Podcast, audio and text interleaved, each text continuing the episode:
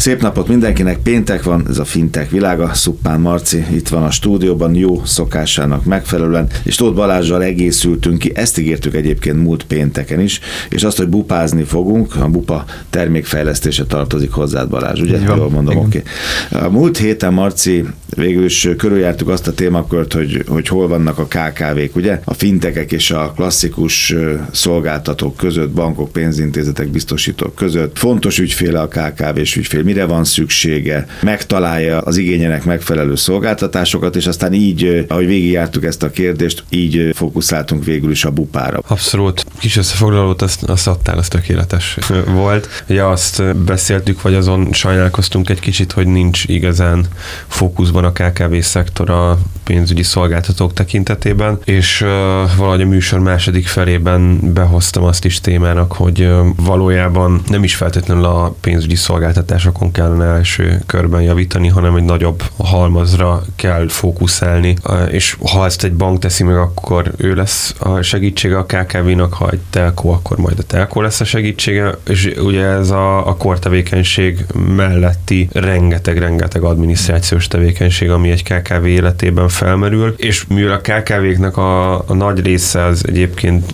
mikrovállalat, nagyjából a 90 ezért sokszor ezt az ügyvezető... Nem tudod delegálni, nem tudod nem delegálni, és tényleg azt csinál, akinek a legnagyobb szaktudása van, a, és, és drive-olnia kell az egész vállalatot. És ugye arról beszéltünk, hogy, hogy tulajdonképpen a Budapest Bank annak idején négy évvel ezelőtt körülbelül azt ismerte föl, hogy nem feltétlenül azzal kell neki menni a vállalati szektornak, hogy akkor személyre szabott díjszabást adjon azonnal, persze ez egy, ez egy cél, hanem azzal, hogy fintech-szerűen tudjon működni, ezért ugye a Bupa egy leánycégben jött létre, másrészt pedig arra szeretett volna fókuszálni, hogy generálisan valami megoldást adjon az administratív terhekre. Ez látszik egyébként, hogy mikor sóhajta az ügyfél a kuncsaft, a kisvállalkozó, akkor legfőképpen a pénzügyi szolgáltatásokon kívül az administratív terhek nyomasztják, és ha abban kap bármiféle segítséget bárkitől, akkor szívesen fogadja? Az abszolút látszik, hogy, hogy egy fontos teret töltöttünk be ezzel a szolgáltatással. Tehát azt gondolom, hogy, hogy itt, a, amikor amit a Marci is mondott, hogy négy évvel ezelőtt, amikor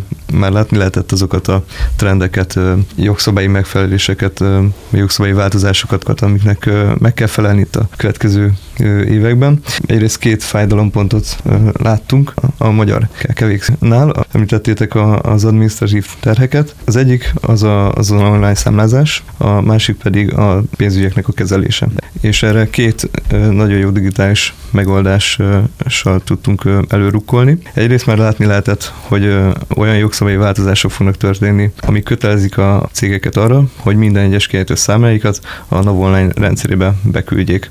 Ez csak egy napbiztos online számlázóval tehetik meg. Ennek a bupa teljes mértékben megfelel. És hát egyfajta kényszer is vitte őket akkor valami felé, ez akár lehetett a bupa is, ugye a vállalkozás. Így van, így. így van. A másik uh, irány pedig egy olyan EU-s irányelv volt, ami a bankokat kötelez arra, hogy harmadik felszolgáltatók felé megnyissák uh, egy nyílt csatornán keresztül a, a, az ügyfél adataikat. Ez nyilván csak az ügyfél jóvágyásával érhető el, de ez is egy olyan digitális és online trend volt, amire a bupa nagyon jól megfelelt, és, és tudtunk rá fejleszteni. Tudod erre hullámra így, így van. Most egyébként a bupa hol tart, hogyha ezt számokban, adatokban kell elmondani? Igen, igazából a bupa indulás után két év telt, egy kicsit több mint két év, és ez alatt az idő alatt most már több mint 22.500 felhasználónk van. Kiáltó számaink számát 290 ezer, több mint 290 ezerre tudnám mondani, és több mint 124 milliárd forint értékben állítottak ki nálunk számlákat az ügyfelek.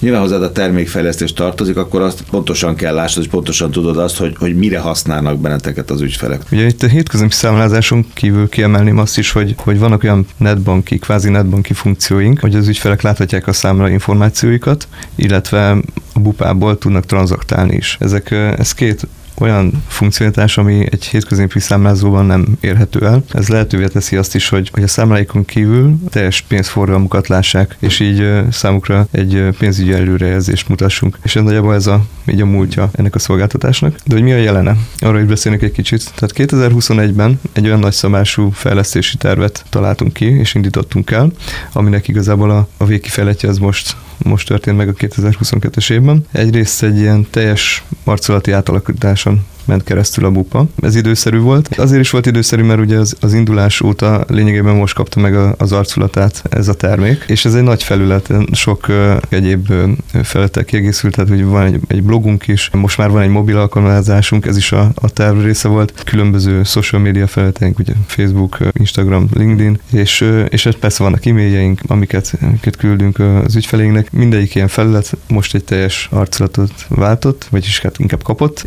És még azt emelném ki ebből, hogy ami a mai piacon már alapvetés, ugye, hogy tableten és mobil felületeken is jól jelenik meg a képernyőnk is kényelmesen használható. Hmm. Tehát ez azért is mondom, hogy időszerű volt ennek a fejlesztésnek a végig. Beszélsz a mobilapról? Ott láttam, hogy már számla befotózás is van, ugye? Így van, az egy a weben elérhető funkciókon túl egy egy kényelmi funkcióval készültünk az ügyfeleinknek, ez a számla befotózás jelenti. Lényegében mobiltelefonjuk segítségével papírszámlákat is könnyebben tudják fogadni a BUPA rendszerében. Ez lényegesen megkönnyíti nekik az egyes számláknak a felvitelét, és a BUPA rendszerében pedig az adataikat könnyen beolvashatják egy funkció segítségével, és egy kattintással onnantól kezdve akár ki is fizethetik. Mennyire vagytok napi kapcsolatban az ügyfelekkel? Mennyire kutatjátok, hogy mire van szükségük? Mert beszéltünk itt az adókalkulátorról, a multibankról, a kuponokról, vagy kuponprogramokról, szóval hogy, hogy mi az, ami, amire csettintenek, ami wow élményt ad. Folyamatosan figyeljük az ügyfél visszajelzéseket, minden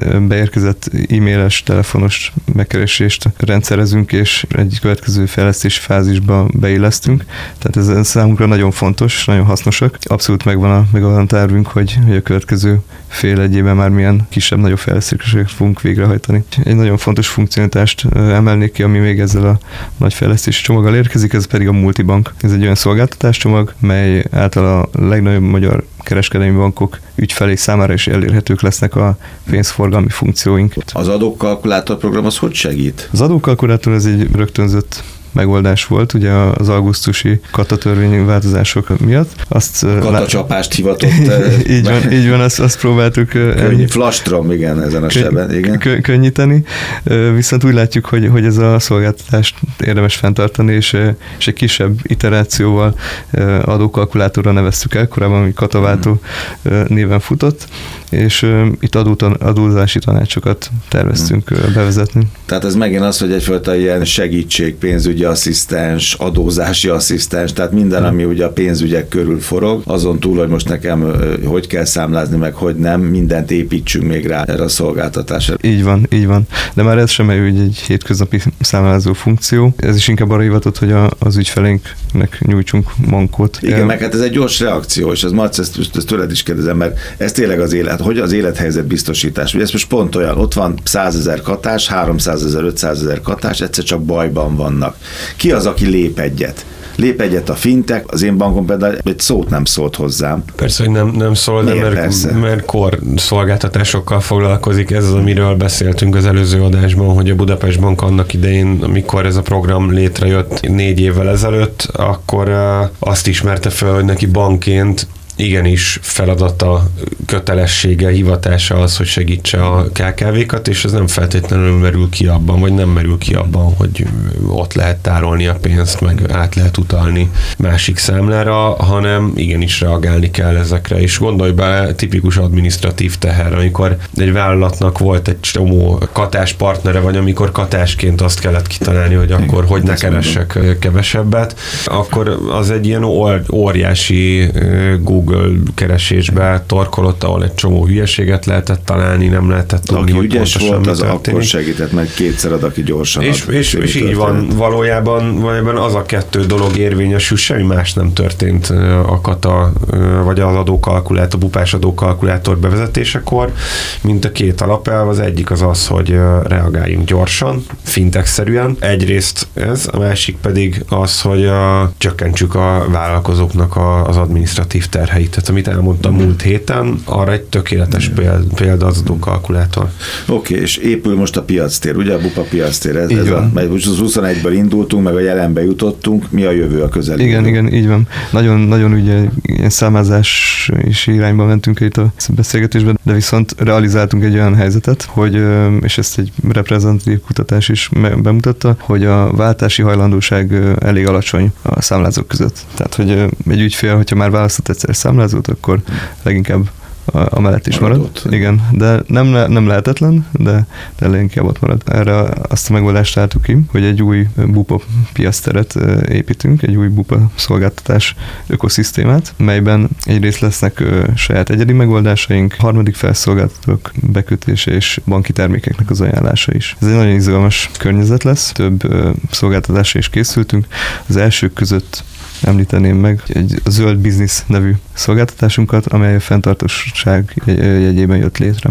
Igen, ez mondjuk a, a leggyorsabbak ezzel már élnek, ugye most mindenki zöldít, eszeveszetten, igen, tehát ezt, ezt le kell követni egy finteknek, és egy, szolgáltató. Persze ez egy trend is, de, de azt gondolom, Mm. hogy ez, ez most kötelező elem is, tehát ezért Hát igen, mert a Marc az, az edukációt mondta, ez egy, ez egy jó bázis, ez, ez egy jó alap. így van. Ez a szolgáltatással szeretnénk segíteni a vállalkozásoknak a zöldé válás útján. Mm. Felméretik egy, egy kérdés segítségével a, a karbon pontszámukat, és erre különböző megoldásokat Mm. és Az javaslatokat adunk. ellentételezéshez is, igen. Így van. Digitális transformációs modul, Igen, a digitális transformációs modul, ez egy olyan szolgáltatáscsomag, ami segíti a KKV vállalkozásokat a digitális térben fejlődni. hát ez is az edukációra hajaz akkor tulajdonképpen. Abszolút edukáció egyébként, meg ami nagyon fontos ebben a funkcióban az az, hogy segíteni fog abban is ezeknek a cégeknek, hogy hogy hogyan tudnak fejlődni. Tehát nem csak egy pontszámot ad, és nem csak megmagyarázza, hogy most mit Hol rontottál tartasz, el, vagy hol tartasz, vagy mit csinálsz nagyon jól, hanem segíteni fogja őket abban, hogy hogyan tudják a fejlesztendő területeket fejleszteni, és ezt akár egyébként konkrétan beruházási javaslattal is. Tehát nagyon fontos, hogy így